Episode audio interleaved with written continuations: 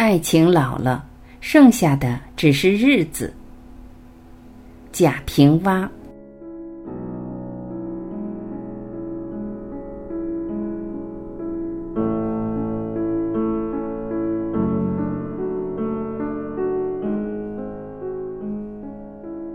一个家庭组合十年，爱情就老了，剩下的只是日子。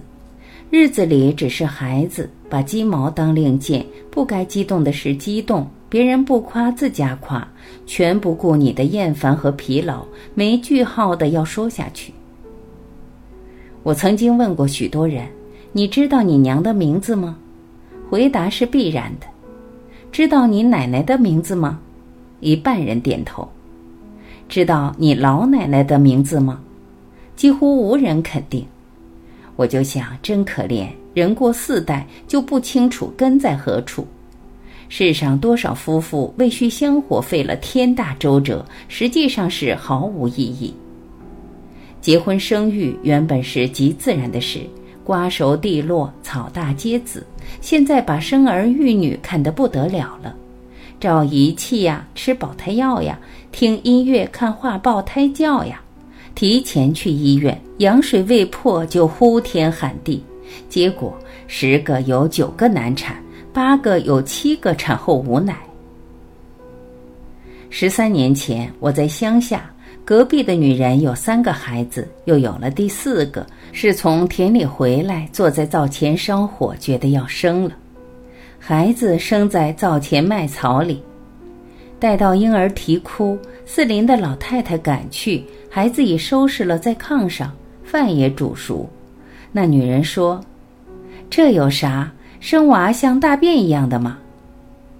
孩子生多了，生一个是养，生两个、三个也是养。不见得痴与呆，脑子里进了水，反倒难产的。做了剖腹产的孩子，性情古怪暴戾。人是胎生的，人出世就要走人门。”不走人门，上帝是不管后果的。我长久的生活在北方，最愤慨的是，有相当多的人为一个小小的官位尔虞我诈、勾心斗角，到位上了又腐败无能、敷衍下级、巴结上司，没有起码的谋政道德。后来去了南方几趟，接触了许多官员，他们在位一心想干一番事业。结果也都干得有声有色，究其原因，他们说不怕丢官的，丢了官我就去做生意，收入比现在还强嘞。这是体制和社会环境所致。如今对儿女的教育，何尝有点不像北方干部对待官职的态度呢？人口越来越多，传统的就业观念又十分严重。做父母的全盼望孩子出人头地，就闹出许多畸形的事体来。有人以教孩子背唐诗为荣耀，家有客人就呼出小儿，一首一首闭了眼睛往下背。但我从没见过小时能背十首唐诗的神童，长大了成为有作为的人。社会是各色人等组成的，是什么神就归什么位。父母生育儿女，生下来养活了，是至于正常的教育就完成了责任；而硬要是河不让流，盛方缸里让盛方，装圆盘中让盛圆，没有不徒劳的。如果人人都是撒切尔夫人，人人都是艺术家，这个世界将是多么可怕！接触这样的大人们多了，就会发现，越是这般强烈的要培养儿女的人，越是这人活得平庸。他自己活得没有自信了，就寄托儿女，这行为应该是自私和残酷，是转嫁灾难。儿女的生命是属于儿女的，不必担心没有你的设计，儿女就一事无成。相反，生命是不能承受之轻和之重的。教给了他做人的起码道德和奋斗的精神，有正规的学校传授知识和技能，更有社会的大学校传授人生的经验。每一个生命自然而然的会发出自己灿烂的光芒的。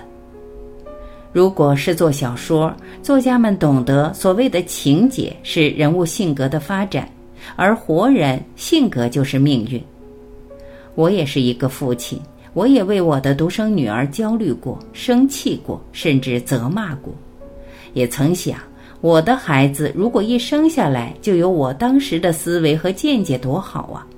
为什么我从一学起，好容易学习文化了，我却一天天老起来？我的孩子又是从一学起。但是，当我慢慢产生我的观点后，我不再以我的意志去塑造孩子，只要求他有坚韧不拔的精神，只强调和引导他从小干什么事情都必须有兴趣。譬如踢沙包，你就尽情的去踢；画图画，你就随心所欲的画。我反对要去做什么家，你首先做人，做普通的人。